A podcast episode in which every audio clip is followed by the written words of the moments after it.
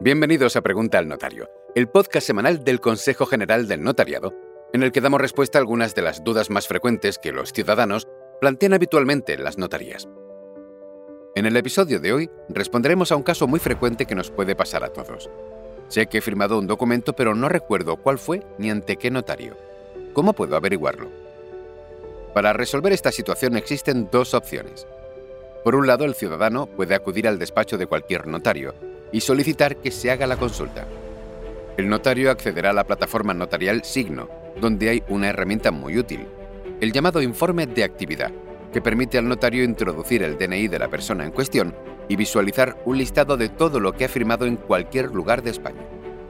Otra posibilidad es que el ciudadano acceda al portal notarial del ciudadano, la sede electrónica notarial a la que tienen acceso ciudadanos y empresas.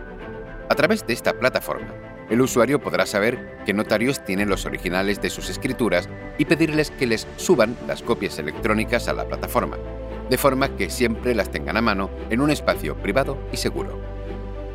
Si tienes más preguntas sobre este tema, no dudes en acercarte al notario que libremente elijas para que pueda asesorarte de una manera imparcial y gratuita. Seguro que hay uno muy cerca de ti. Estamos repartidos por todo el territorio nacional.